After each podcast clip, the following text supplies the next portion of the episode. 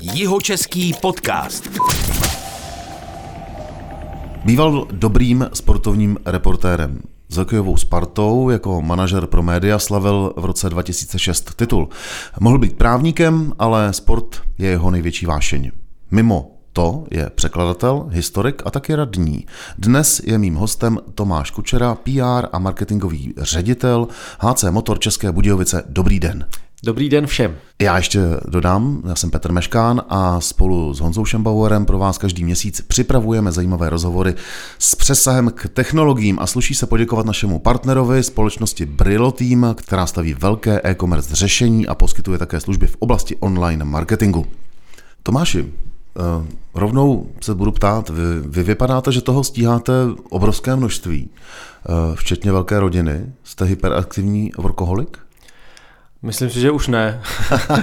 že určitě to v některé době platilo. Jako pamatuju si, když jsem pracoval v té hokejové Spartě, tak tím, že jsem byl v Praze sám, a tehdejší moje jako přítelkyně, dnešní manželka tady studovala v Budějovicích, tak, tak tam jsem měl spoustu času, tak tam jsem byl v práci opravdu od rána do večera. Hmm. Ale teď už tím, že mám rodinu, tak se snažím věnovat hlavně rodině a všechny tyhle věci ostatní Eh, jdou tím malinko stranou, ale snažím se jako je dělat, eh, když už je teda dělám, tak je pak zase v tu chvíli, když eh, se tomu věnu, jak se snažím naplno. Ale workoholik nejsem. Myslím, že jsem poměrně líný člověk, ale ta situace toho, že dělám věci, které mě baví, mě vlastně k tomu tak jako dohnala. Já budu teď trochu skákat ve vašem životě. Vy jste zmínil Prahu, ona ta Praha se tomu nasazení, tak trošku, jako tam se tomu nevyhnete samozřejmě. Já to znám, taky jsem tam trávil docela dost dlouhý pracovní čas. Mm, byl důvodem vašeho stěhování nebo opuštění Prahy založení rodiny?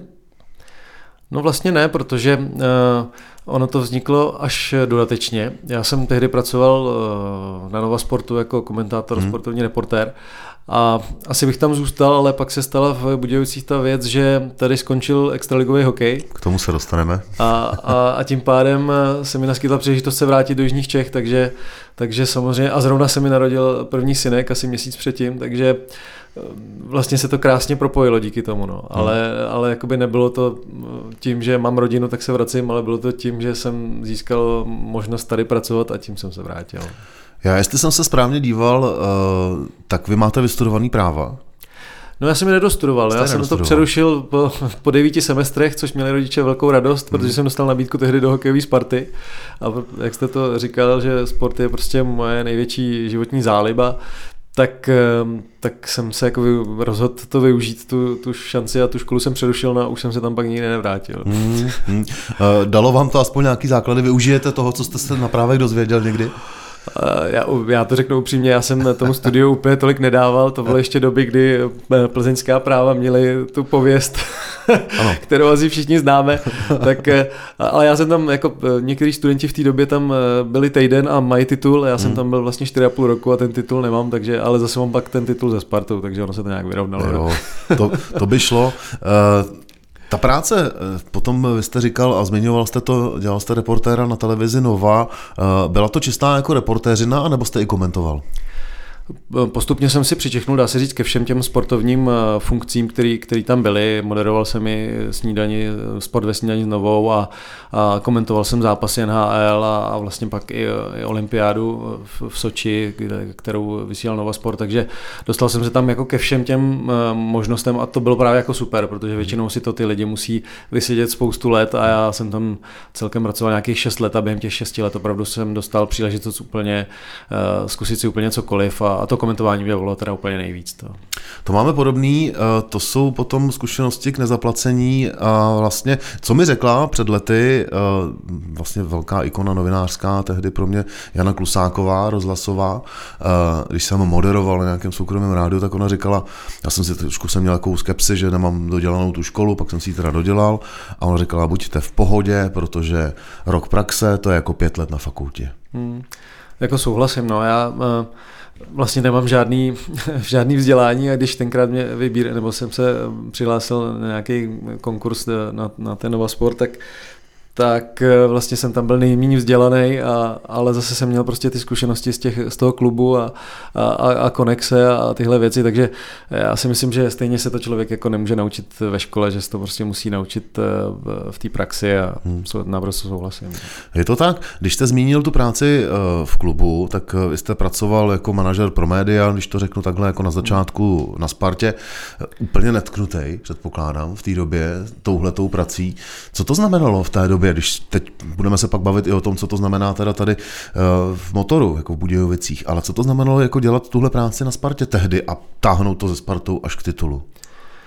No byly to veliké zkušenosti hlavně. Já jsem se tam dostal ne úplně netknutý, já jsem vlastně předtím už eh, dělal právě redaktora klubového webu tady v Budějovicích, mm-hmm. takže do toho hokeje jsem, nebo sledoval jsem ho celý život a pak jsem se do toho jako tady hodně vpravil a proniknul jsem do toho poměrně Eh, jako hluboko, vyhrál jsem pak nějaký ceny redaktorský a to mě vlastně, to byla ta, to byla ta věc, která mě té Sparty pomohla dostat, protože eh, oni, když tam hledali někoho na ty média, tak tak dostali na mě doporučení a, a to, byla ta, to byla ta možnost, jak tam jít.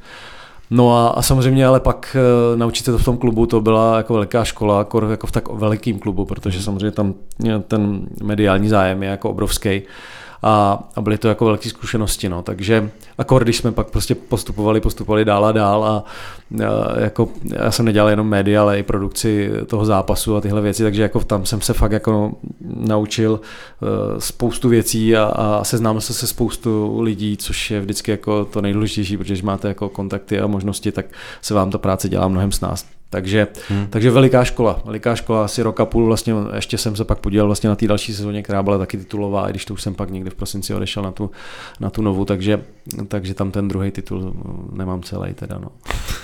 Půlku. Uh, mě teda, když už jsme se k tomu dostali, tak já přeskočím a ještě chvilku u toho zůstanu. Uh, mě samotného to zajímá, co vlastně ta práce, dejme tomu, a teď už i třeba ve vztahu, nebo tady v, sou, v současnosti uh, v motoru, co vlastně je součástí nebo nejdůležitější nebo největší částí té práce PR, PRového pracovníka, marketing je jasný víceméně, tak tam se řeší pravděpodobně kde, co, jak, za kolik, ale ten PR vlastně v, v rámci hokejového klubu, co, to, co tam je jako za, za největší obnos té práce, nebo kolik toho tam, co tam vlastně děláte?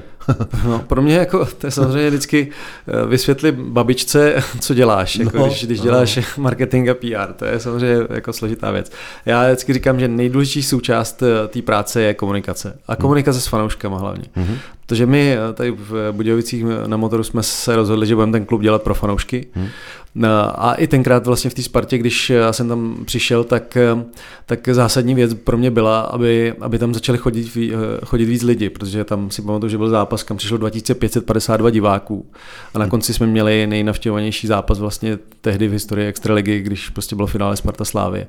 Takže ta, ta cesta samozřejmě eh, byla lemovaná tím sportovním úspěchem, ale myslím si, že zásadní byly i další věci, že my jsme tehdy vrátili Spartu do rudých uh, dresů, což prostě tehdy hrála v černých, úplně nesmyslně. Jo, samozřejmě pak jsme chtěli jako vytvořit ten kotel, který dělá tu atmosféru. Mm. A vlastně tyhle ty zkušenosti jsem pak jako se snažil uplatnit i tady v motoru, když jsme vlastně zakládali úplně zase nový klub. Mm a, a říkali jsme prostě musíme to dělat pro fanoušky a, a, a tam je zásadní ta komunikace. A co je komunikace? Komunikace je prostě snažit se vyslyšet všechny jejich prozby a zařídit se podle toho, aby co největšímu počtu těch fanoušků eh, to bylo sympatický a, a, a chtěli se s tím identifikovat a chtěli na ten hokej chodit a chtěli tam fandit a, a, a chtěli tam přitom být. Takže pro mě jako fakt nejzásadnější je, je to prostě snažit se co nejvíc s těma lidma mluvit. To je zajímavá věc. Samozřejmě mm, to by mi došlo asi, ale že eh, budete zmiňovat, že součástí té práce je vytvořit kotel, nebo bylo na Spartě, to bych teda nečekal. Eh, když říkáte vyslyšet fanoušky, eh, co tak jako fanoušci chtějí jako od hokejového klubu, který mu fandějí.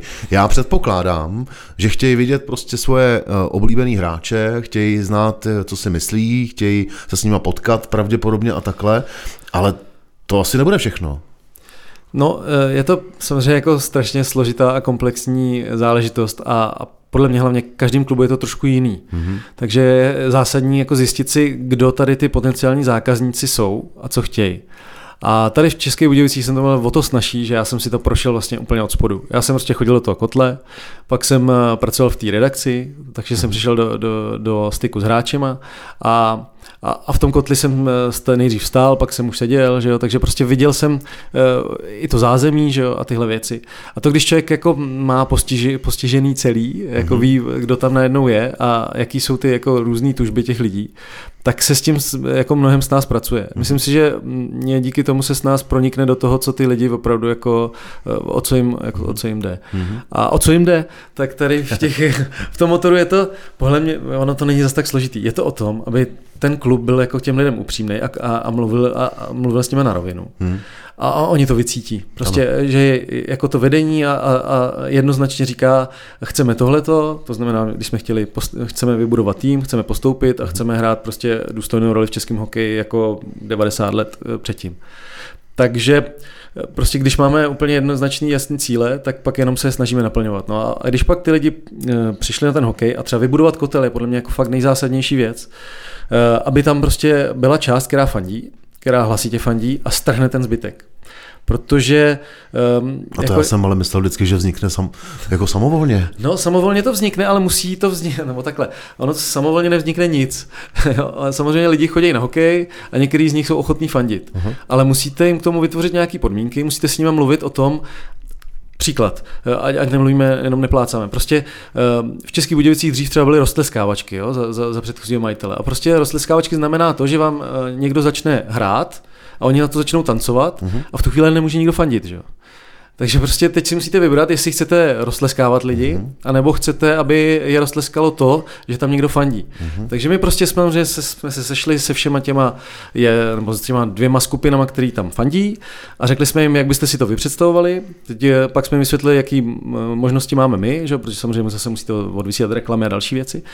A tohle jsme se snažili vyladit tak, že dneska prostě, když tam jdete, tak tam je prostě super atmosféra, je tam 6 000 lidí průměru a a to samozřejmě přitáhne ty další. Aha. Protože já, když pak zase říkám další příklad, byl jsem jednou v pojišťovně u nějaký paní, které jestli nás podpoří nějakýma penězma a tak dál. A on říkal, mě hokej moc nezajímá, tam nikdy nebyla. A říkám, no tak vidíte, tak tady máte do lísky, přijďte se podívat a uvidíte to sama.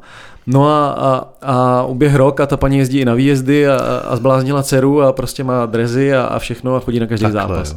A, a je to prostě o tom, že ona tam přišla, strhla jí ta atmosféra, prostě eh, nejenom toho, že se vyhraje nebo prostě padne nějaký gol, hmm. ale že ta sounáležitost těch lidí hmm. je prostě fakt jako obrovská. Ta radost je společná, sdílená a prostě to je to, co lidi chtějí zažívat, že jo? sdílenou radost. Prostě to je to, co vám dá nejvíc. Když se radujete doma, doma sám, tak je, hmm. to fajn, ale, ale když prostě se kolem vás raduje 6 tisíc lidí, tak je to úplně něco jiného. To je jak s muzikou jo, na jo. koncertech. No. A já to vždycky říkám vlastně, kde v jižních Čechách zažijete to, že 6 tisíc lidí najednou prostě sdílí nějakou emoci. Hmm.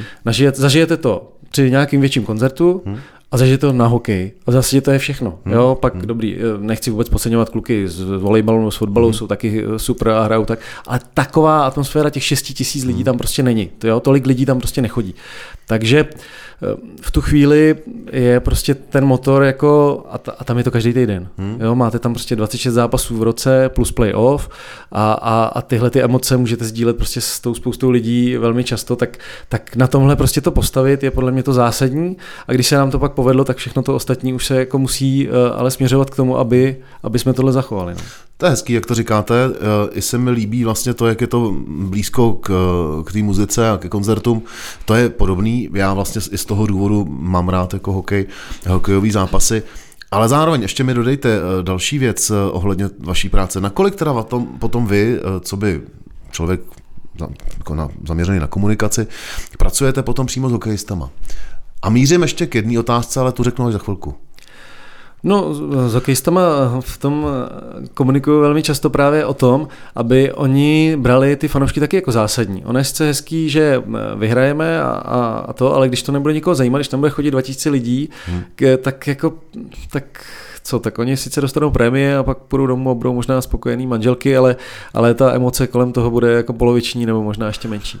A co teda těm hokejistům dnes vlastně říkáte, že mají dělat? A teď to veme třeba s ohledem na uh, nová média. Uh, Je nějaký váš nový teďko postup, nebo nový, je nějaký postup prostě, co říkáte, že by hokejisti měli uh, založit si prostě Instagramový účet, uh, fungovat prostě na Instagramovém účtu nebo Facebookovém účtu uh, klubu, nebo uh, si je vybíráte na tiskovky. Ta práce jako do, do důsledku mě zajímá teď, co, co, má, co vlastně jako by měli, nebo ten ideální hokejista za vás, za člověka zodpovědného za komunikaci, ať už s médiama nebo s fanouškama, má vlastně odvádět. Krom toho, že hraje skvěle, teda to je jasný.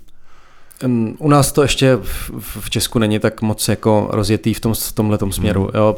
Já samozřejmě eh, spíš vycházím z toho, eh, co je těm klukům přirozen. Jo. Někdo prostě je komunikativní typ, ně, někdo míň. Hmm. Uh, úplně se ne, nechci nikoho do ničeho nutit, ale prostě na druhou stranu jim zdůraznuju, hele, je to strašně důležitá součást vaší práce. Hmm. Prostě když ti fanoušci nebudete vědět, že nebudou vědět, že tam jste a co děláte a čím jste zajímaví a, a, a čím se zabýváte, nebo i, i ten důvod, proč prostě třeba tolik mediálně jako nechceš, nechceš vystupovat, tak, tak jim to řekni, jo, mám to tak a tak a z toho a toho důvodu. Jako t, takže já, já vždycky jim říkám, hele, motor se snaží fakt komunikovat otevřeně a, a stejně tak by měli i ty hráči. A ale nenutím je do toho. Ne, jako nedělám to tak, že musíš si založit Instagramový účet a, a chrlit tam věci. Prostě když to těm klukům přirozený je a čím, eh, že jo, čím mladší přicházejí, tak tím už je jim to přirozenější, protože už jsou zvyklí prostě uh, komunikovat že jo, a něco nahrávat a mluvit. Takže ta práce jako v tomhle směru si myslím, že bude pro pracovníky jako jsem já jako jednodušší. Mm-hmm. Eh, tak ale zároveň tam mám kluky čtyřicátníky, kteří na, naopak mají zkušenosti i ze zahraničí a, a další, takže ty komunikovat zvyklí jsou. A, a jenom, jenom, jim, jenom vždycky se jim snažím zdůraznit, hele, říkejte to tak, jak to cítíte. A zároveň s myšlenkou na to, že nám sem prostě chodí, eh, nebo že ten klub je založený opravdu na fanoušcích. A, a takže s, jako s velkým respektem k ním. Hmm. Prostě neodsekávat, ne, nebejt prostě nepříjemný, nebo prostě nezapomenout na to, že, že opravdu oni nás drží. Takže to je jako to, co jim zdůraznuju já hmm. a, a pak to nechávám víceméně jako na nich. Nechci, hmm. nechci zase jako působit tak, že, že vím, co přesně mají říkat. Oni, oni, oni jsou hokejisti a, a, a ví, proč to hrajou a, a mají jako spousta z nich jako má pro tu komunikaci velké schopnosti, takže to, to je pravda. Eh, a to vlastně trochu souvisí i s tou mojí druhou otázkou. Ehm, co vím, tak třeba hokejisti v NHL eh, procházejí a možná i pravidelně procházejí mediálním tréninkem, tréninkem komunikace, verbální komunikace, toho, co říkat, jak to říkat, jak složit větu, aby to neznělo tak určitě. Eh, je třeba dávat góly například, jo, dělám si z toho legraci, ale je to samozřejmě eh, věc, z který se legrace dělá dobře. U nás to asi ještě takhle úplně do důsledku není. Eh, myslím tím v českém hokeji, že by eh, součástí toho eh, no, hokejistova vystupování bylo, že ho na to někdo připravuje a že mu vlastně vkládá, vy jste teď říkal přirozenost, ano, to je důležitá, ale zároveň nějaká rutina a nějaký povědomí o tom, jak mluvit a, a co říkat, když se ho reportér zeptá po první třetině, proč to nešlo, tak říct, no nešlo to, protože jsme si nenahrávali, nebo říct to další větou, to asi ještě úplně není, teda tréninky u nás ještě nefungují, myslím tím mediální tréninky, tak jako třeba v NHL? No jako NHL určitě ne, samozřejmě hmm. tam je na to obrovský ensemble lidí, který prostě opravdu dbá na spoustu detailů, ale na druhou stranu jako už mediální trénink sportovců není nic jako úplně novýho. Hmm. Jo, většinou že se to týká spíš takových těch eh, opravdu těch vrcholových. Já sám jsem vedl kdysi mediální trénink uh, Lukáše Krpálka, když ještě ho nikdo vůbec neznal, takže hmm. vždycky říkám, vidíte to, naučil jsem to. Já. tak, no, Lukáš komunikuje skvěle. jo, tak, ale, ale přesně to je jako, teď vůbec žádné zásluhy si nedávám, ale prostě je to o tom, že já jsem to taky zdůrazňoval. Prostě mluv jako přirozeně, neboj se mluvit, tak řekneš prostě dvě chyby, tři chyby, ale prostě postupně to vyladíš a pak to bude dobrý. Takže myslím si, že eh, úplně stejně pracuji s těma, s těma klukama u nás v klubu. Jo? Nedělám nějaký organizovaný media, mediální tréninky, ale prostě bavíme se, když vidím, eh, že dal někdo nějaký rozhovor a, a myslím si, že tam má třeba nějaký rezervy, tak se, tak se o tom s nima jako snažím bavit a, a, a říkat jim, kdy, když nevíš, co říct, tak eh, jako vždycky ty fanoušci jsou jako dobrý téma, tak, tak, takže jako určitě s ním o tom bavím. Úplně to nemáme samozřejmě tak přeorganizovaný jako, jako FNHL, to se, to, se, to se říct nedá. Ale myslím si, že tu výhodu třeba v tom zahraničí FNHL a i v, v cizině mají v tom, že tam ti naši kluci nejsou tak, eh, jak bych to řekl, um, prostě mají k tomu větší respekt. Hmm. Jo, oni tam si prostě samozřejmě netroufnou, eh, jako tady. Je to je větší mašinérie, je to větší No, samozřejmě je to, je, je, to, je, to, je to větší biznis i pro ně, hmm. takže oni mají jako k tomu větší respekt a ví, že to jako je jejich, jejich úkolem hmm. a vůbec jako si netroufnou proti tomu něco říct. To samozřejmě v českém prostředí, eh, tady se dá oremcat lecos, jo. Proto mě třeba se hrozně líbilo, když přišel Jarda Modrý jako trenér, prostě z NHL a a já jsem na to koukal jako blázen, protože on první věc, kterou za mnou přišel a, a, říkal mi, Tomáše, musíme se o tom spolu pobavit, jako co je tady za, za podstatný témata, jakým způsobem tohle já, on říkal, já nejsem takový mediální typ, jako byl třeba Venca Prospal, já prostě to nemám tolikrát, ale naopak na druhou stranu vím, že to je součást mojí práce, mm-hmm. mám k tomu velký respekt a budu určitě eh, dělat všechno, co je potřeba. Mm-hmm. No, tak to jsem samozřejmě koukal s otevřenou pusou, mm-hmm. protože, protože to o takové osobnosti úplně jako nečekáte, ale tam je právě vidět ta zámořská škola. Prostě tam on je, ona to byl zvyklý. A i když Jarda Modrý opravdu není takový expresivní člověk jako Vence Prospers, který to samozřejmě lítá a, a je radost s tím pracovat v tomhle smyslu, tak Jarda prostě naprostý profík a, a věděl jsem, že, že žádný problém nebude a během sezóny prostě nebyl jediný problém. Hmm. Takže, takže samozřejmě ta zámořská škola je super, nebo i ta evropská škola, bylo by fajn, aby si tím prošli ti kluci i takhle, ale myslím si, že fakt jako to zásadní je v tom, že tam oni by nedo, ne, neměli proti tomu ani slovíčko, no, proti čemkoliv, co po nich jako ten klub, klub bude chtít. A tady samozřejmě občas nějaký, jo, já si to vemu na sebe, jo, je, že já jsem si zapomněl vzít čepici a takové věci. No tam by neřekli ani slovo, tam by si prostě tu sponzorovou čepici vzali na hlavu a mluvili by. Jo. Tady jako, ale, ale učíme se to všichni, oni, hmm. oni jsou samozřejmě čím dál větší profici a je to čím dál menší problém. Jo, je to vidět, je to vidět. Jihočeský podcast. Posloucháte Jihočeský podcast, bavíme se s Tomášem Kučerou o hokeji, komunikaci v hokeji, eh, protože je PR a marketingovým ředitelem HC Motor České Budějovice. Mm, Tomáši, mm, vy jste nastoupil do uh, Budějovického hokejového klubu přesně v době, uh, která by se dala označit jako doba temna, nebo taková doba temna HC eh, eh, České Budějovice, hokejového klubu Budějovického, protože odešel zásadní sponzor eh, tehdy. Já si to matně pamatuju. Mm, vím, že to bylo velká, velká kauza, stalo se dokonce, co, co jsem tak jako slyšel z nějakých kuloárů a v hospodě, že si sponzor odnesl i vybavení hokejového stadionu a takovéhle jako věci. Potom všem, kdy se uh, skandovalo uh, jedna strana tribuny uh, Mount a druhá Field, tak tohle to byla asi jako velká rána. Co se tam tehdy stalo? Jak to tehdy bylo, když ve zkratce, nechci do toho úplně zabrušovat, jak říká klasik tady Stina Vltavou, ale Zajímá mě to, jenom trošku oživit to, co se tam vlastně tehdy odehrálo. Proč vlastně odešel ten sponzor? No, on vlastně odešel majitel, jo, to, hmm. to je jako to zásadní, protože hmm. prostě jim ten klub patřil. A, a už to byl možná trošku problém tehdy, když vlastně jak k tomu přišli, to prostě asi mělo být ošetřeno trošku jinak, i to město, a nebo vůbec ty předchozí majitelé si to měli trošku jako líp pohlídat, aby nebylo možné prostě ten klub sebrat a, odvést ho z hmm. města, kde, kde prostě od roku 1913 ten hokej hraje. Takže tam určitě nějaká chyba byla, ale to zásadní bylo v tom, že... Byla to politická chyba?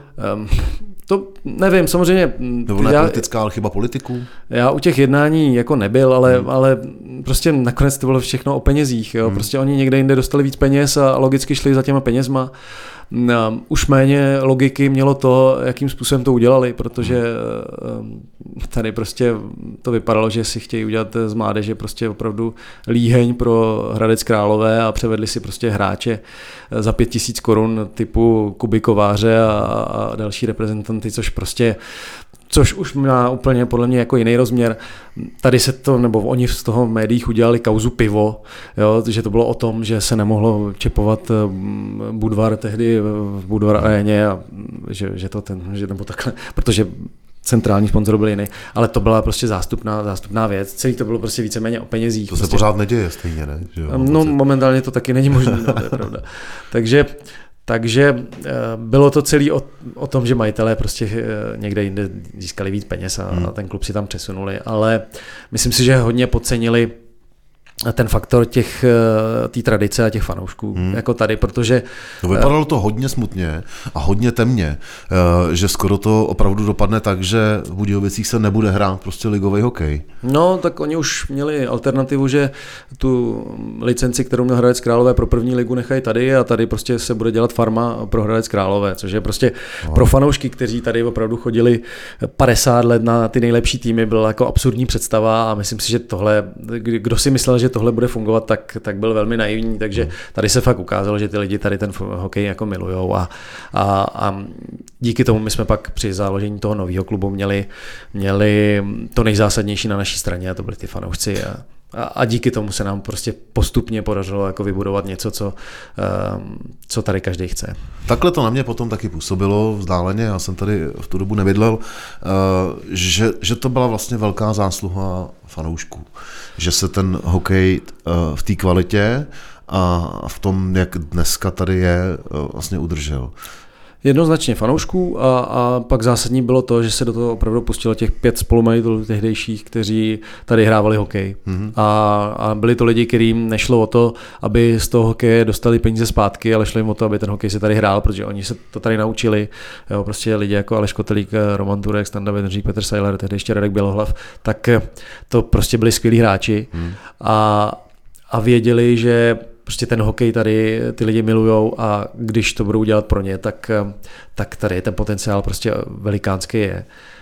A potvrdilo se to. Samozřejmě trvalo to možná díl, než někdo, někdo čekal, protože ono jako vybudovat přesně, jak jste to říkali, oni tady odvezli kostku, židle, hmm. Eh, brusky, všechno.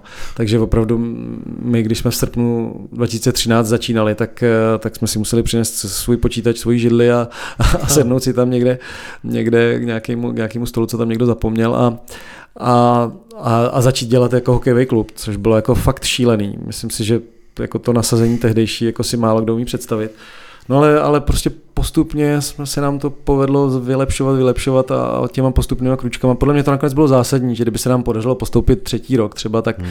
tak si myslím, že třeba by tak brzo ten úspěch, jako který se nám podařilo v letošní sezóně, ta bronzová medaile, že by jako nemusel přijít, protože, protože všechno má svůj, jako svůj čas. No. A, a, základy a, a vě, ty věci se musíte učit. Jo? Stejně hmm. jako se musíte hmm. učit uh, hokej, tak stejně tak se musíte učit uh, komunikovat s hráčem, aby hmm. u vás chtěli hrát, komunikovat s fanouškama, uh, prostě produkovat ten zápas tím způsobem, aby, aby to dávalo smysl sehnat peníze. To je úplně nejzásadnější věc. Takže prostě komunikovat se sponzorama, mít ten rozpočet strukturovaný třeba jako na západě. Jo? My se vždycky snažili, prostě na západě víme, že 30-40% rozpočtu tu dělají fanoušci, prostě ze vstupního a, a z dalších prodejů. A, a pak nejste závislí na tom, že jeden ze sponzorů prostě se sebere a odejde. Hmm.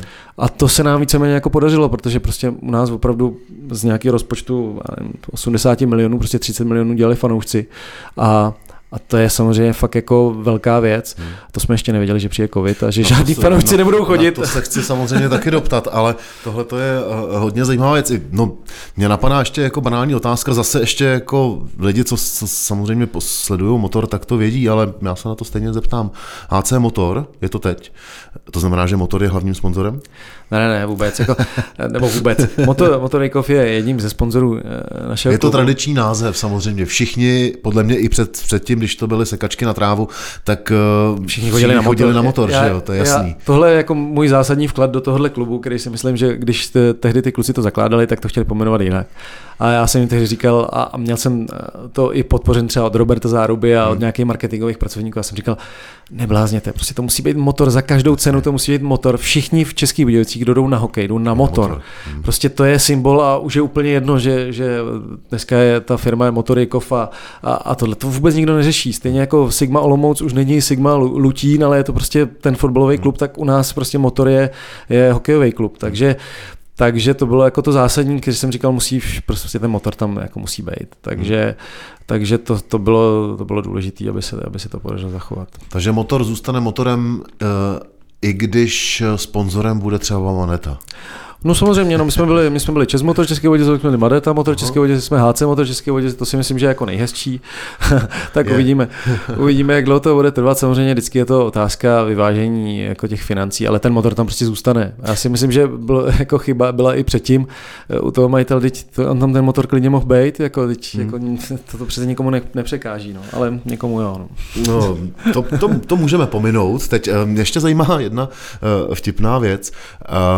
Když se bavíme o tom názvu, a teď pominu motor, ale budeme se bavit o názvu eh, hokejové extraligy. Já jsem viděl tenhle ten teď, teď byl hokejista roku udílení, uh, Michal Dusík to moderoval a měl docela dost jako velký hoňky s tím říkat dost pravidelně název celé hokejové extraligy, která se jmenuje uh, Generali Česká pojišťovna uh, hokejová extraliga, nebo ještě něco tam je. Strašně dlouhý. Jak je to s těma názvama? Když je tam prostě, to je jedno, jestli to je Budvar, nebo jestli to je Generali, nebo cokoliv, tak je nutný vždycky říkat uh, celý název toho, že se hraje prostě extraliga a že se ta extraliga jmenuje takhle prostě krkolobně, to je šílený.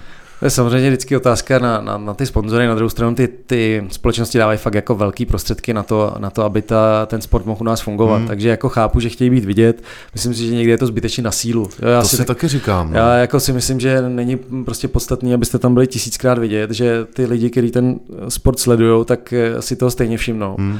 A nemusí to být tak na sílu, ale ale prostě někdo to tak má, no. někde prostě, někde si udělají čárku v nějaký velké společnosti, to prostě funguje jako složitěji, že jo, než, hmm. než, než, někde u těch menších, kde si to řekneme úplně jednoduše. No. Takže mm, já to samozřejmě, já jsem pracoval že jo, jako marketingový pracovník, takže si umím představit, že někdy je to fakt jako těžký vyjednat a, a, a mít to jinak, takže když to tam prostě chtějí mít, tak to tam hold mít budou, hmm. ale kdy- když tam pracují jenom trochu rozumní lidi nebo kteří dělají ten sport, tak si myslím, že, že, že by se to dalo dělat i trošku jako méně násilně a přesto, přesto dostatečně viditelně. No. To jsem rád, že to říkáte. Eh, Já si to myslím taky. Eh, Když jsme u těch penězů, ty peněz. Uh, jak jste na tom s penězi? teď Jako já, no, teď myslím, no, pár myslím, drobných tady mám sebou. díky. Uh, Půjčíte mi, že jo? jo, určitě, no, není problém. Uh, ne, spíš se ptám samozřejmě na, na klub. Uh, diváků bylo méně, diváků bylo méně. Uh, projevilo se to na finanční situaci klubu? Projevilo. No, bohužel jednoznačně, no, tak eh, jak jsem to tady říkal, my se snažíme, aby prostě velkou část rozpočtu tvořili příjmy z, ze vstupního zejména, že od našich fanoušků. A No a když na 13 zápasy nemůžete prodávat lísky, tak je to samozřejmě problém. Hmm. Prostě to je mm, cirka částka nějakých 6 milionů, který prostě nemáme. Hmm. A, a počítali jsme s nima. A, a v tu chvíli se nedá ale dělat nic. Hmm. jako prostě to nemáte čím nahradit. Hmm. Jo, to samozřejmě je jako těžká situace, takže majitelé prostě museli opravdu šáhnout do svých vlastních zásob a, a tu sezónu e, dolepit takzvaně ze svého. No. Prostě tahle sezóna jako jiný řešení neměla. Hmm. Teoreticky můžeme dostat ještě nějaký kompenzace od státu, ale rozhodně nebudou v té výši hmm. toho, co, o co jsme přišli. No. Takže to je samozřejmě hrozně těžká situace a já se jenom jako modlím a aby už prostě nic podobného jako nevzniklo, protože tohle jde dělat krátkodobě, ale jako v dlouhodobém horizontu už jsme, jsme se s tím jako ne, nevyrovnali. No, ono to má samozřejmě souvislost i s další sezónou. Jak to bude s nákupem hráčů? Bude levnější kádr? No určitě se musí kádr trochu zlevnit, protože, hmm. protože prostě ta ekonomická situace je jako daná. Samozřejmě pokud přijde nějaký sponzor a, a plácne tam 10 milionů, tak se nám bude dýchat snadno a můžeme ještě spoustu hráčů přivést, ale prostě momentální realita je taková, že ten kádr bude o něco levnější, ale to vůbec neznamená, že musí být horší. Hmm. Jo, hráli jsme semifinále proti Spartě, kde náš kádr měl možná třetinovou cenu a hráli jsme s nimi vyrovnaný zápasy. Porazili jsme Pardubice, kde, kde mají majitele miliardáře, který může vlastně si koupit kohokoliv a, a brzy v létě uvidíme teď, Aha. koho všeho jako přivedou. Ale vůbec to neznamená, že jako musí být lepší než my. Prostě takhle ten sport nefunguje. My to prostě tady v Českých Budějovicích budeme stavět tak, jako vždycky. Prostě máme tady uh, silný jeho český jádro, hmm. Máme tady prostě uh, hráče, který, který tady už nějakou sezonu působí a prostě už, uh, už jsou budějčáci, i když třeba nejsou původem odsaď. A pak se prostě budeme snažit to vždycky doplnit tím nejkvalitnějším, co jsme schopni vychovat anebo vyskautovat. Prostě hmm. takhle, takhle to bude fungovat vždycky a, a hlavně i kdyby, i kdyby jsme ty peníze měli, tak podívejte se na Třinec, to je velmi bohatý klub, teď vyhrál titul, hmm. ale prostě pět nejlepších hráčů a trenér odchází. Jo, prostě to je jako vždycky někdo nad vámi, kdo vás může sníst a, a to prostě takhle funguje v tom hokeji. Takže my víme, jaká je naše pozice, víme, že prostě ten kádr o něco levnější bude muset být, hmm. ale na druhou stranu prostě pořád tady máme prakticky kompletní obranu, máme skvělého golmana, máme Milana Gulaše, Lukáše Pecha, kolem nich spoustu mladých eh, jako šikovných kluků. Já si myslím, že vůbec není čeho se bát a myslím si, že naopak ta, ta sezona příští může být ještě, ještě jako zajímavější, protože těch men v extralize obecně bude jako hodně a, a my se jim budeme snažit vyrovnat a věřím tomu, že se jim vyrovnáme. Bavíme se teďko, ten podcast natáčíme v květnu, teď je to období, kdy se tohle to řeší, že jestli se nemýlim. To znamená, už víte, už můžete třeba i naznačit nebo říct, kdo přijde do Budějovic? E, jako řeší se to už třeba od listopadu, jo? Ono prostě... Teď se to bude ale lámat, že jo, předpokládám. Teď, teď samozřejmě dobíhají ty nej, nejzásadnější jednání, že jo, s některými, některými těmi hráči, takže um, ano, teď se to řeší, teď samozřejmě vedení, trenéři mají jako spoustu práce a, a tyhle ty věci musí dotáhnout a, a dořešit.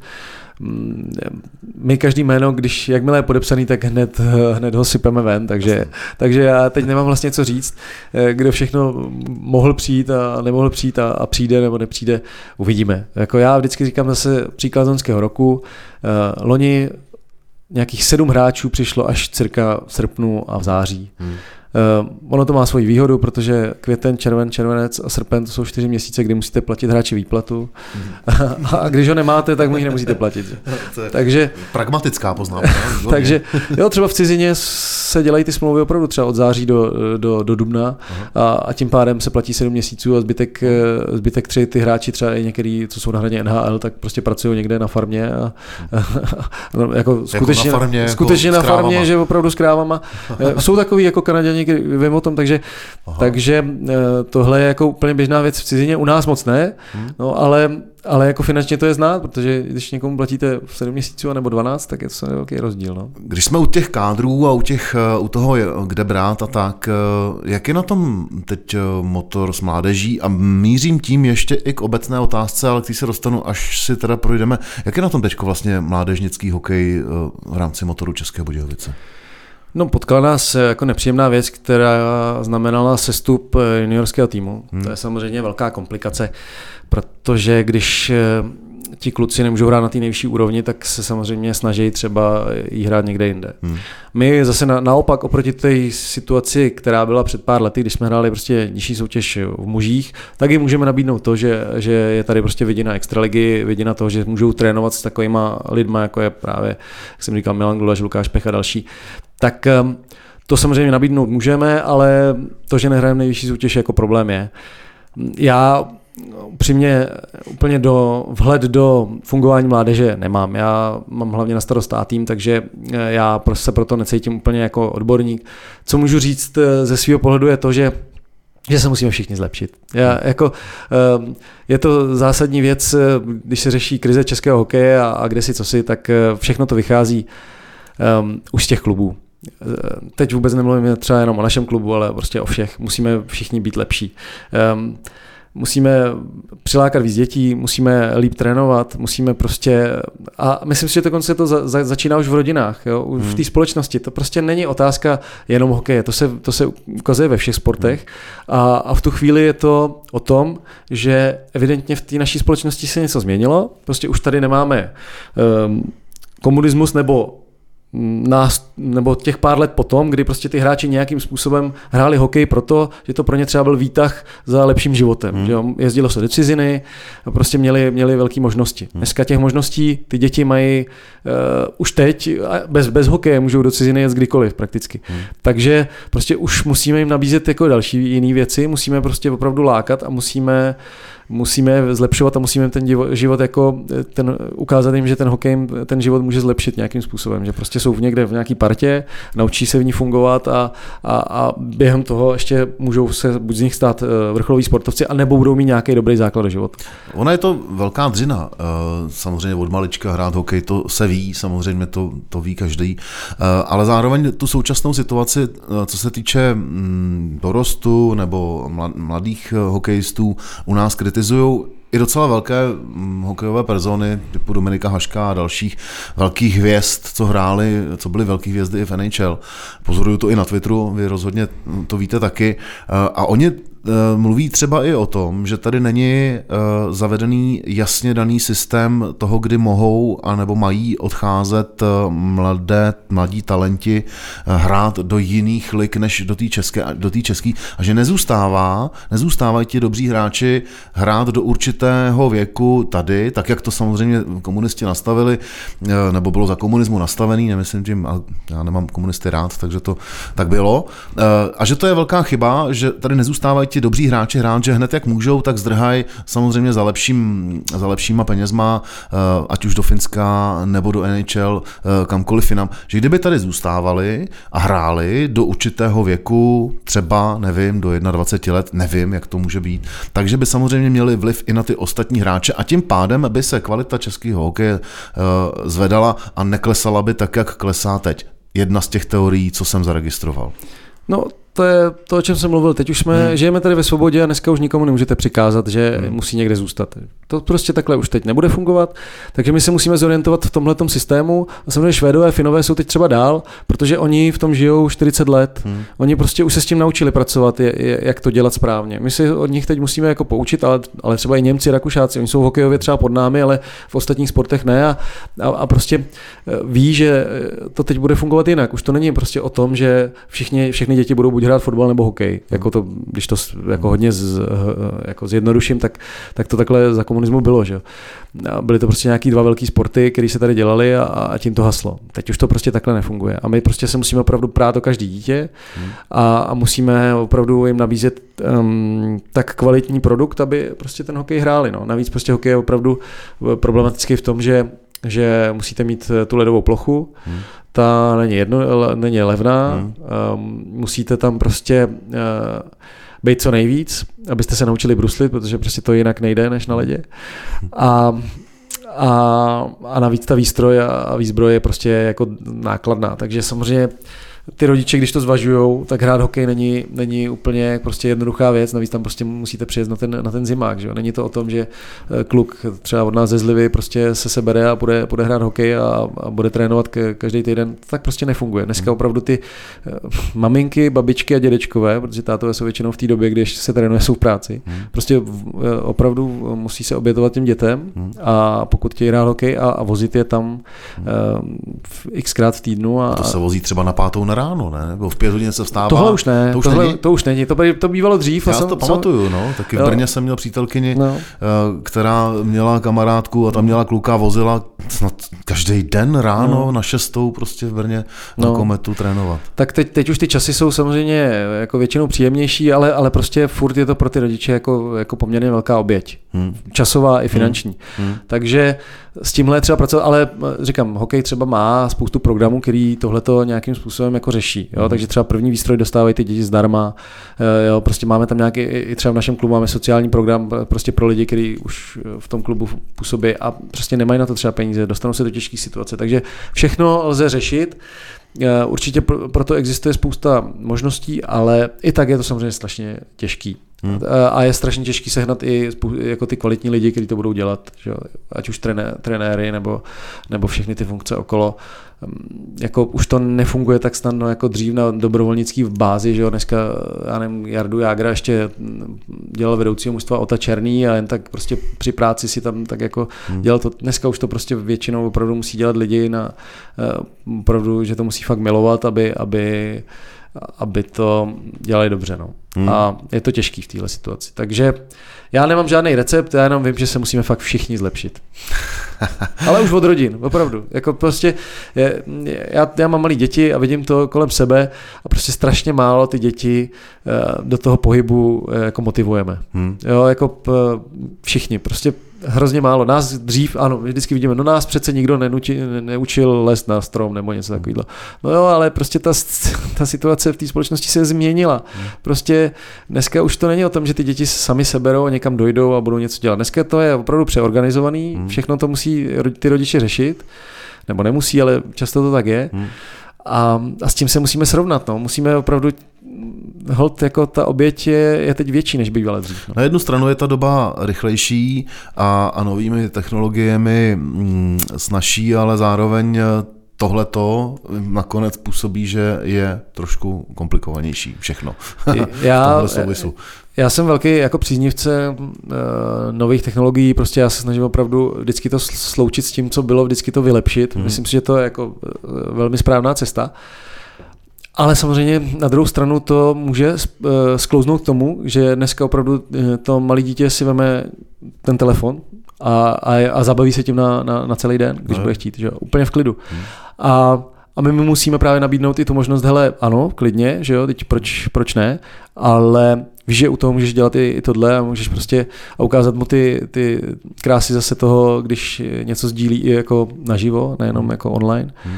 A, a tohle je jako cesta, no, takže je to mnohem snažší, že o těm rodičům, já to taky vidím, když tomu dítě dám telefon, tak mám od něj v vozovkách dvě hodiny klid a, a, a nemusím, nic, nemusím nic řešit, než jako když ho budu muset vzít, odvez ho někam na hřiště hmm. a tam na něj čekat. Hmm. Jo, takže je to jednodušší, ale myslím si, že jako furt je to správná cesta a kdo to nedělá, tak nakonec na to jako dojede, protože prostě prostě potřebujeme jako mít ten život pestrý a nejde to jenom prostě si sednout a, a čumět do té obrazovky.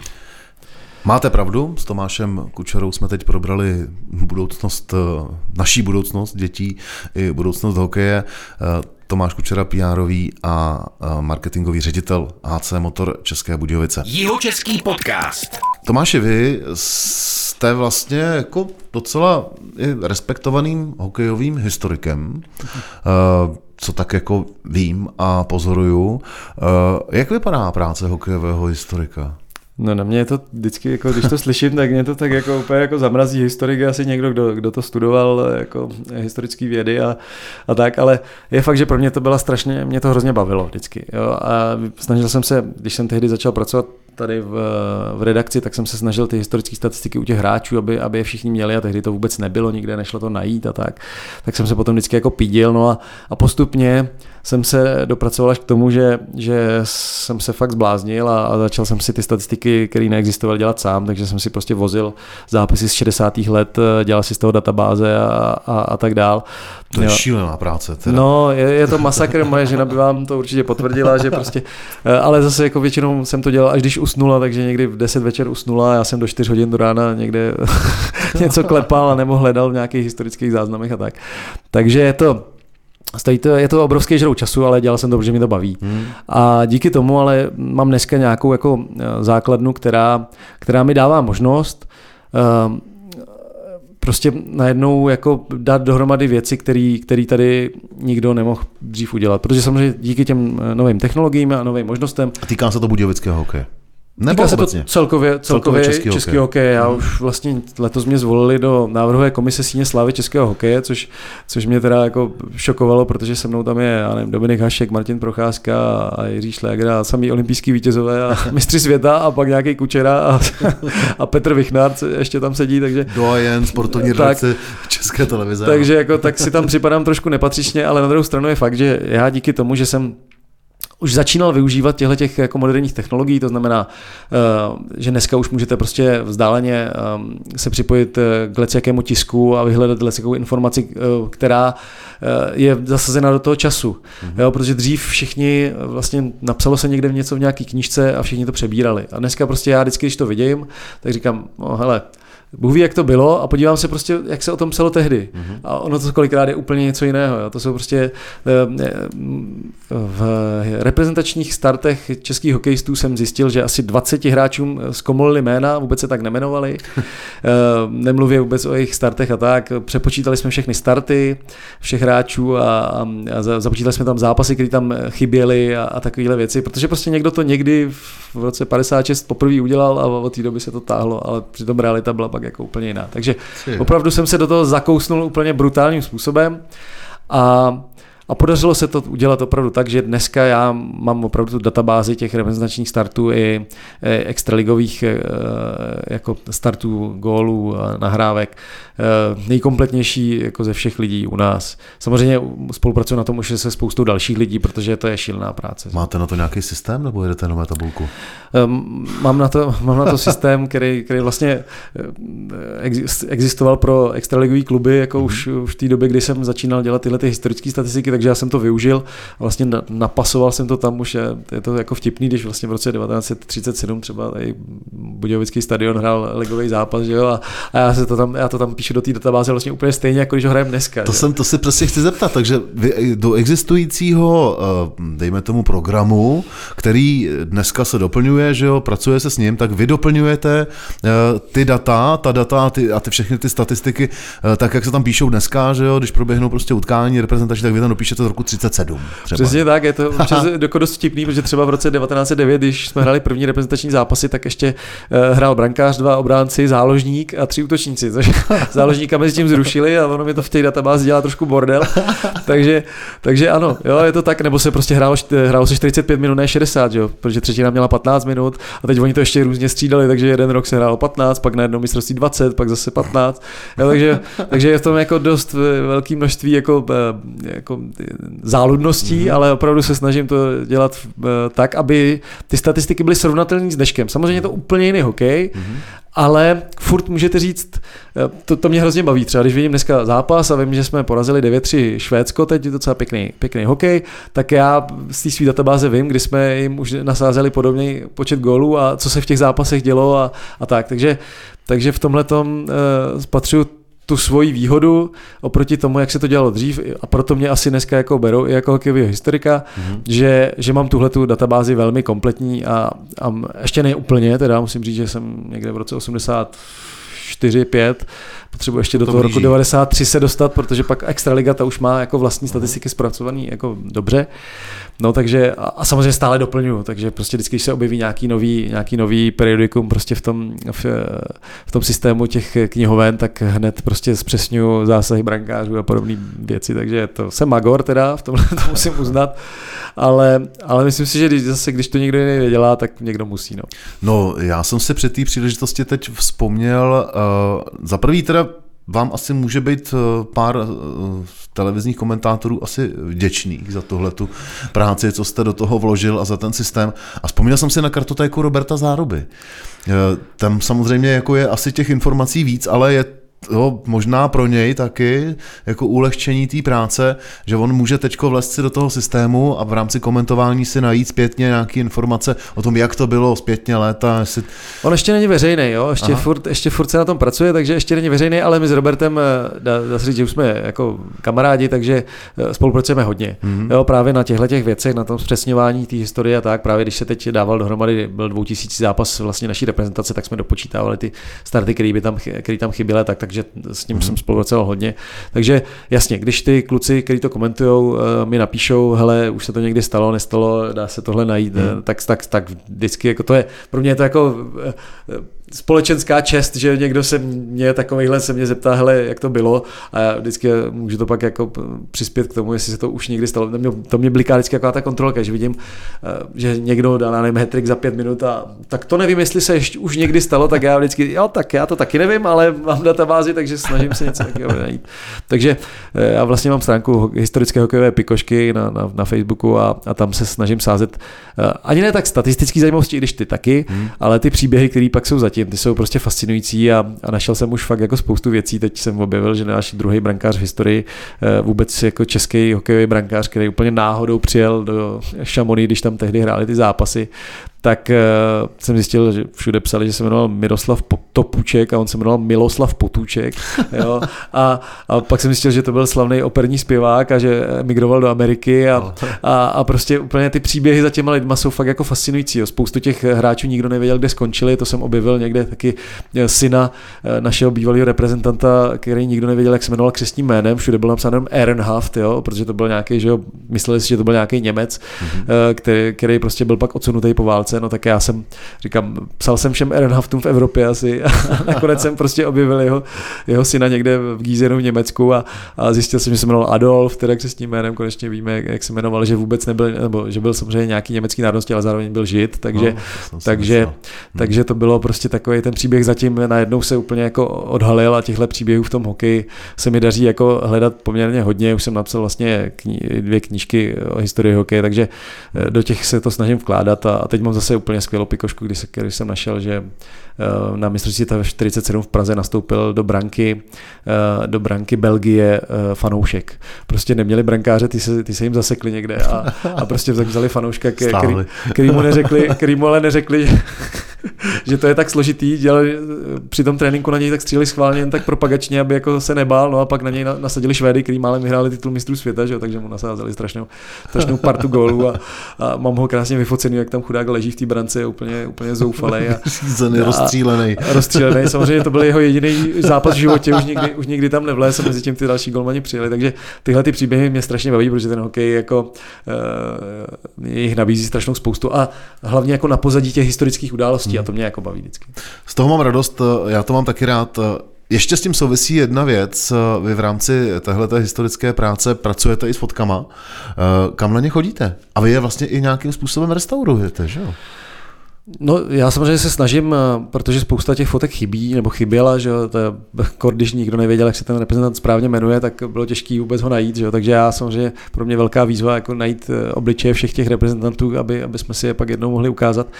Tak eh, hledám hlavně v, tě, v tom tisku. Hmm. Samozřejmě to je jako nej, nejlepší zdroj. Eh, pak je samozřejmě nej, někdy velmi složitý, když najdete nějaký tým, tak eh, dohledat, co je to přesně za hráče. Tak teď dneska jako můžu říct, že třeba na 20. a 30.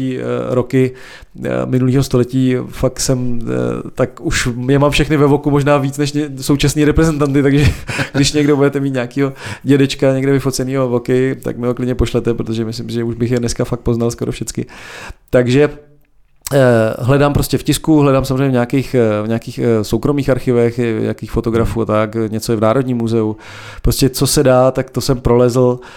Snažil jsem se vždycky identifikovat na tom ty lidi a, a, a, a pak se mi strašně líbí, protože existuje samozřejmě teď už na těch programů víc, ale, ale prostě na MyHeritage je, je skvělý program na obarvování těch fotek. No. A, a, a samozřejmě netrefí to vždycky všechny barvy 100%, protože třeba ta modrá červená jsou si jako v tom spektru černobílém dost podobný, takže to občas můžu udělat nějakou chybu, ale občas to jako fakt vybarví úplně fantasticky a, a podívat se na ty chlapy z těch 30. let prostě najednou v barvě je úplně hmm. jako jiný zážitek, než, než, než na té černobílé fotce, takže, takže s tímhle taky hodně pracuji a snažím se ukazovat ty, uh, ty borce té doby trošku jako v jiném světle, než, než, než jako je možnost vlastně je vidět, takže tohle je taky podle mě jako zajímavá věc. Kde můžu ty fotky vidět? No zejména fakt jako na té stránce historického pikošky, tam, tam opravdu, tam to sázím nejvíc a tam, tam toho je asi nejvíc. Jihočeský podcast. Jihočeský podcast s Tomášem Kučerou. Teď jsme probrali historii. Uh, ještě tak jako v rychlosti, Tomáši, prosvištíme komunikaci. Já registruju váš profil docela už dlouho na Twitteru. Uh, jak jste se k Twitteru dostal? Vy jste mi to tady říkal. Já ho používám specifickým způsobem. Twitter není tady v Česku populární tak jako třeba v Americe, eh, ale zároveň je to pro mě novinářská platforma a je to pro mě třeba zdroj zpravodajských informací, protože tam na té timeline mám eh, ať už novináře nebo média, který prostě ten Twitter nějakým způsobem plní. Eh, vy jste tam zábavný, vy jste tam hokejový, to je to, co bych čekal. Dost často tam jste i osobní, k tomu se chci taky dostat. Tak co jako s tím Twitterem Twitterem. Jak jste se k němu dostal?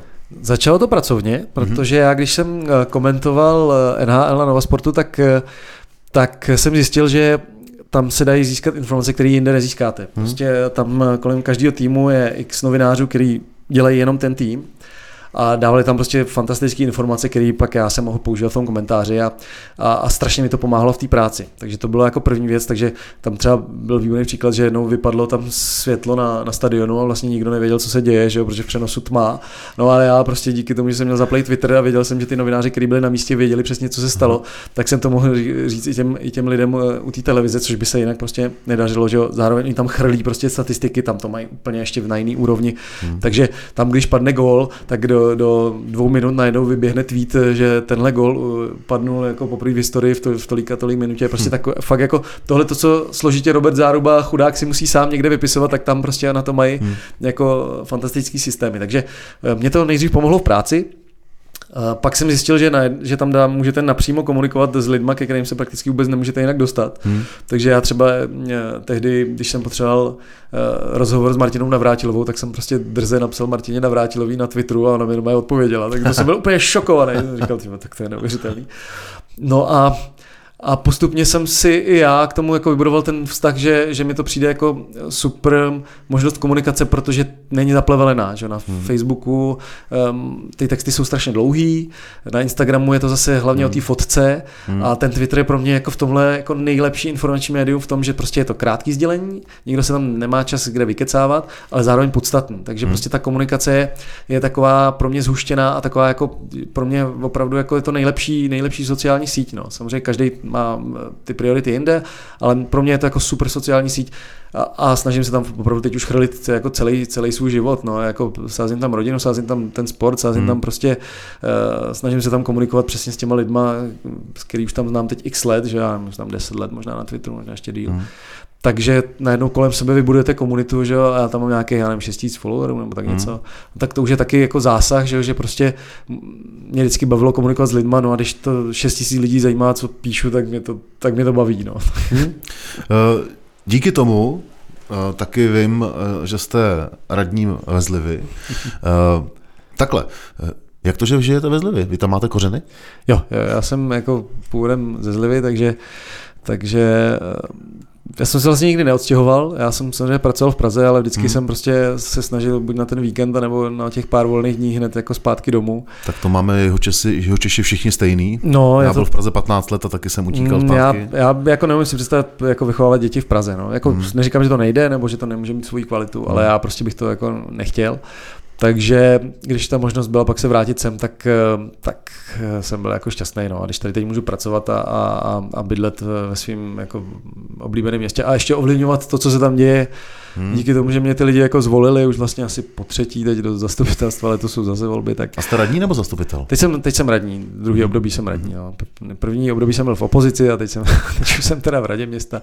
Což je jako fajn, protože prostě dostanete se, já to nedělám vůbec, že bych měl nějaký politický ambice, to jež vůbec ne, to prostě uh, bylo jenom o tom, že mě kdysi někdo jako oslovil, jestli bych tam nechtěl jako jenom kandidovat, že jako nic nejde, no, oni mě tam samozřejmě hned zvolili, protože jsem dělal v té televizi, tak mě pár lidí znalo, tak tam asi hodilo ten křížek. Uh-huh. A ale když jsem se pak do toho dostal, tak jsem zjistil, že jako je to jako hrozně důležitý, že lidi nadávají na politiku často oprávněně, hmm. prostě na, na velkou politiku a přitom ty věci, které je ovlivňují bezprostředně hmm. a týkají se jich jako nejvíc, tak kolikrát vůbec jako neví, jak fungují. Hmm.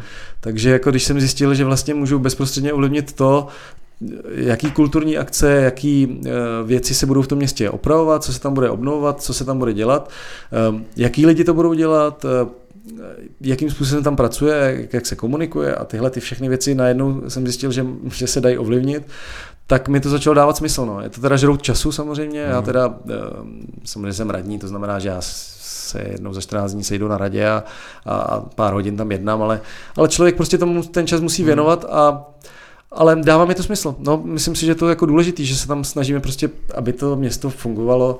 Eh, prostě to, to je nádherné město, jo. my jsme prostě 15 minut od Českých Budějovic, jo, s výhledem na hlubokou, hmm. ale zároveň s cenama s livskýma. takže, takže prostě máme tam, prostě zastaví tam vlak, jezdí tam autobus, takže každý se dostane, prostě i ty děti se dostanou jako do... Hezká rekreační oblast okolo Zlivy. Přesně tak, máme tam prostě parádní jako rybníky, prostě všechno je to tam jako pěkný, teď se tam snažíme vybudovat cyklostezku, aby tam ty lidi mohli ještě i hmm. dojet. Uh, úplně jednoduše, takže, takže fakt si vidím tam jako obrovský potenciál toho městečka hmm. a byla by škoda ho prostě nevyužít. No. Když to řeknu obráceně, co je teď uh, největší bolestí ve Zlivy? To jo, no, těžká otázka. Uh, co je já... hezký, to víme. To jako radní samozřejmě rychle ještě mm. vystřílíte, to jste udělal, ale co teďko vás tam nejvíc trápí? No, trápeně vždycky prostě, že se člověk musí, musí přemýšlet eh, to, co to město posune. Že? Takže třeba teď řešíme městské hospodářství, že budeme vybudovat nový, protože potřebujeme vybudovat nový, protože prostě ty stávající prostory, které jsou z roku 50, tak opravdu už jako nestačí tak eh, prostě teď jsme obnovovali všechny sportovní areály, pro mě je to hrozně důležitý. Hmm. Já jsem, já jsem vždycky říkal, hele, eh, my chceme, aby děti sportovaly, ale nutíme je sportovat tady na nějaký betonové ploše, prostě z roku cvaj, jako to je šílený. Ale když bude krásná, krásné nový hřiště, tak to i to dítě bude motivovat úplně jiným způsobem, aby tam hrálo, takže jsme fakt všechny sportoviště jsme obnovili. Prostě eh, teď snažíme se jako velký projekt je ta stezka, prostě hmm. aby opravdu hmm. ten nápoj z té hluboký byl až k nám do zlivy a, hmm. a to, to udělá jako strašně moc, protože prostě najednou tam přijede mnohem víc lidí a uvidí, že to městečko je fakt jako pěkný a že se tam snažíme to tak jako celý jako obnovat držet, takže takže tohle vidím jako, jako teď nejzásadnější věci prostě do, do, do té budoucnosti. A samozřejmě snažíme se, aby nám to město nevymíralo. To znamená, že teď děláme nějaký uh, základní technické vybavení pro parcely, aby, aby tam prostě mohli si lidi postavit barák ne, hmm. nejenom jako odjinuť, ale i ty, co jsou tam, že aby ty lidi, mladí lidi neodcházeli, protože uh, byty a, a, a domy je jako složitá věc v dnešní době hmm. a, a když, když nebudou, tak, tak nám ty mladí lidi budou odcházet a, a pak tam přesně zůstávají takový jeden důchodce v obrovském baráku dvougeneračním a to prostě není dobře. Že jo? Takže Hmm. Takže i na téhle otázce hodně pracuje. Kolik má obyvatel zliv? Takých tři a půl tisíce jako dospělých. Hmm. Hmm. Což už není úplně málo, že to už je prostě jako městečko, kde už jako opravdu se dá něco udělat. No. Jo, jo. Já jsem z Týna nad Vltavou, tak eh, to je něco větší, ale eh, hodně podobný a ve Zlivě mám spoustu hmm. kamarádů, dokonce spolužáka dobrýho vašeho jmenovce z, z Gimplu, takže ke Zlivě mám docela pozitivní hmm. Vztah. Teď mi řekněte, vy máte docela velkou rodinu, kolik máte dětí? Máme tři děti, no, tři děti. Takže dvě, dvě jsem si udělal sám s manželkou a pak jsme si říkali, že chceme ještě jako větší rodinu a, a, a protože ty dvě děti se narodily císařem, protože moje žena bohužel nemohla jako rodit normálně, hmm tak eh, další císař už je jako docela jako riziková věc, hmm. tak jsme říkali, no, tak jak bychom to udělali jako jednodušejc, tak eh, jsme zjistili, že vlastně, bo já při své práci, že jsem xkrát navštěvoval různý dětský domovy a podobný, hmm. podobný tyhle, ty, tak si říkám, hele, tady těch dětí je spousta, který hmm. prostě nemůžou být někde v rodině, tak bychom možná mohli si nějaký to dítě adoptovat. No. Tak mojí ženě se to strašně líbilo, ten nápad, tak eh, tak jsme do toho šli, no, takže mám ale vlastně krásná věc, teda, co jste udělali. Víte, ale my jsme, jako, já vždycky říkám všichni jako tak klobou dolů a říkám, hele, ale jako my jsme chtěli třetí dítě, jo, a jestli... Vám dvě nestačily. No, my jsme chtěli, my jsme, chtěli jsme velkou rodinu, teď už jsme trošku vyléčený, já jsem si původně myslel pět, říkal jsem, já nevím, že ono ve chvíli, kdy začnou ty děti mít přesilu oproti rodičům, tak začíná být trošku jako složitější. Takže končíte na třech. No, uvidíme, no. Momentálně určitě. Takže, takže jsme si toho třetího prcka jako adaptovali a je to, a je to skvělý. Jako musím říct, že, že ta zkušenost, jako já, já to hodně sdílím právě třeba na tom Twitteru mm. a, a, na sociálních sítích, protože si myslím, že to je jako úplně zbytečný tabu, že kolem mm. toho lidi jako e, našlapují po špičkách a, a mně přijde to úplně zbytečný, protože mm. prostě podle mě nemůžete jako udělat nic jako lepšího, než jako pomoct někomu dalšímu. A a já sám ze sebe mám jako dobrý pocit, že, že jsme to mohli udělat a přitom nám to vlastně vůbec nic neudělalo. My jsme to dítě stejně chtěli. Mm-hmm. A, a, to, že najednou se nám ho prostě podařilo adoptovat a máme ho tam už, už vlastně tři roky teď, mm. přes tři roky a, a, a, vidím, že to je úplně vlastně stejný jako ty naše děti. Mm. Žádný rozdíl v tom není. Prostě mm-hmm. my jsme si ho vzali hned, jako on byl malinký, on byl pět týdnů. Aha, hned od, takhle malinkatý miminko. Hned od mimina.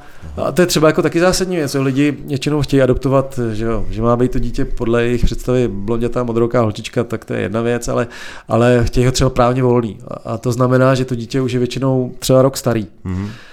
No a, a ten rok prostě ale stráví někde v nějakým buď eh, rodině, v nějakých pěstounů, anebo v nějakým kojeneckém ústavu. A to je podle mě jako velký problém, to si myslím, že bychom se už konečně měli dostat fakt do 21. století v tomhle hmm. směru, protože ehm, mám tu zkušenosti z rodiny, stejně starého kluka, jako mám já, eh, si adoptovali u nás v rodině a a on v tom roce neuměl kousat, protože prostě všechno dostával namixovaný, nebyl na něj čas, že jo, prostě ne, jako tam, tam ty lidi, já jako všechna čest, oni určitě tomu dávají maximum, hmm. ale prostě hmm. nemají na to hmm. tolik eh, jako možností, takže prostě on neuměl kousat, on, on vůbec nebrečel, protože to nemělo smysl tam bulet, tam nikdo nepřišel, tam hmm. prostě až na něj hmm. přišla řada, tak jako na, na něj přišla řada. A, a spoustu takovýchhle dalších hmm. malých deprivací si ty děti prostě z těch, eh, z té ústavní jako péče prostě odnášejí a tak jsme říkali, ne, tohle, tohle jako nechceme, chceme opravdu to mimino dostat co nejdřív. Hmm. Ale problém samozřejmě, že v tu chvíli je, že to dítě ještě patří té matce jo, nebo těm rodičům. A prostě má to svý lhůty a prostě to trvá to delší dobu a ona si to vlastně může skoro v každém okamžiku eh, ještě rozmyslet teoreticky. Hmm. Takže s tím se pak samozřejmě jako těžko by člověk zžíval, že, že někdo, ko, nebo dítě, který doma má a považuje za svý, tak že najednou jako mu zmizí. Tak to samozřejmě to riziko tam je, a druhou tam to riziko je jako minimální. Hmm. Vám se to nestalo? Nám se to, nám se to naštěstí nestalo, takže dneska už je Štěpánek opravdu kučer, se všem všudy, už má i nový rodný číslo a jsme v tom rodném listě napsaný my dva s mojí ženou. Takže teď už je prostě náš a nemůže se vlastně vůbec nic stát. No. A, a říkám, ale právě díky tomu, že ho máme od miminka, tak to je prostě jako, já, tím, že se moje děti narodily jako císařem, takže jsem nemohl být u porodu tím pádem, že jo? takže mě stejně někdo přišel, takhle mi to dítě dal do ruky a to se mi stalo za úplně stejným já způsobem. Já to mám stejně, no. no. A to se mi stalo úplně stejným způsobem s tím adoptovaným. Prostě hmm. přišli jsme k těm pěstounům a říkali, tak tohle by mohlo být vaše dítě. Tak jsem říkal, že to je boží, tak jo, tak jo, tak to si mám. a máte tři kluky? Ne, ne, máme mám kluka a holčičku a tohle toho třetího kluka. Takže dva kluky. Budou hrát hokej? No, nevím, no, jako ten malinký možná, ještě to samozřejmě, jak jsou mu tři roky, tak těžko říct. Hmm. Ten starší, ono tam, ten hokej je problematický v tom, že musíte začít bruslit brzo, hmm. protože jakmile máte pak sklus, tak... Brzo znamená dva, tři? To zase jako možná až moc brzo, ale třeba od těch čtyř let jako hmm. už by bylo fajn chodit nějakou tu školičku a tyhle věci, protože prostě když eh, pak neumíte tak dobře bruslit, hmm. tak jako nes, ne, v tom hokeji to není čím nahradit. Že? Hmm. Takže, hmm. no a když byl náš Krištůfek eh, ten nejstarší malinký, tak nechtěl s cizíma lidma chodit nikam a já moc jako já hokej nikdy nehrál, že? Hmm. a do toho jenom kecám od jak živo. Takže takže se mu nechtělo, no a když pak už jako chtěl, tak už byl jako starší a ty děti už byly jako dál hmm. a to on zase, on hrozně rád dává góly, tak to už se mu nechtělo, takže hraje fotbal, no, takže, takže, takže to je fotbalista, no a ty samozřejmě ty, ty mladší dva, ty ho vidějí oba, takže teď mám vlastně doma tři fotbalisty momentálně, tak uvidíme, jestli někdo nakonec ještě přešel tu ten hokej. Ale mi to jedno, já jsem vlastně eh, jako šťastný, že dělají nějaký sport a je mi to úplně šumák. Prostě myslím, že je fakt jako důležité, aby se hejbali a to dělají, takže to je fajn. Paráda. Uh, vy jste to trochu zmínil, když jsme se uh, tady bavili o zlivy. Uh, Poslední téma, co bych s váma rád probral, a to je téma blízký mně, ale to neříkám, že mi hokej a vůbec sport blízký není, a to je kultura. Co máte rád za muziku? Jo, jo to, to, to, se mě dlouho nikdo neptal. Já myslím, že nemám úplně nějaký jako vyhraněný, vyhraněný styl, ale mám rád jako veselou muziku. Jo? Já, mám, já myslím, že muzika dost často jako ovlivňuje náladu člověka, takže já když třeba moje žena je taková melancholičtější, hmm. takže ta si pouští jako, eh, ta si pouští kolikrát takový jako, to já vždycky říkám, ty už vypni to, prostě já to mám jako, já, takže já, já, si třeba pouštím, já mám rád, já mám rád jako veselou muziku, no, a českou většinou, takže já poslouchám přes různý skáčko až po, až po jako třeba je AR mám docela rád a, a takovýhle jako kapely, kde, které jsou jako spíš veselější, no. Takže takže tak, ale nemám nic vyhraněného, jako, jako rád si poslechnu cokoliv, jako mám rád i rok, jako, když je, když je jako dobrá dechovka, nemyslím teď úplně tu naší českou, ale prostě jako třeba tu balkánskou, tak to si taky rád poslechnu, takže jako, já fakt jako nemám úplně vyhraněný styl, ale ale když mě to jako zaujme, tak, tak poslechnu si cokoliv. Je AR podepisuju, to je moje nejoblíbenější česká kapela, hmm. to je fakt. Moje asi taky, no. to z toho tak vychází. Uh, co kultura ve Zlivy? Uh, jste radní pro kulturu? Máte tam radního pro kulturu? Nemáte ne, asi, že jo? Nemáme radního pro kulturu, je nás to jenom pět, tak to bychom...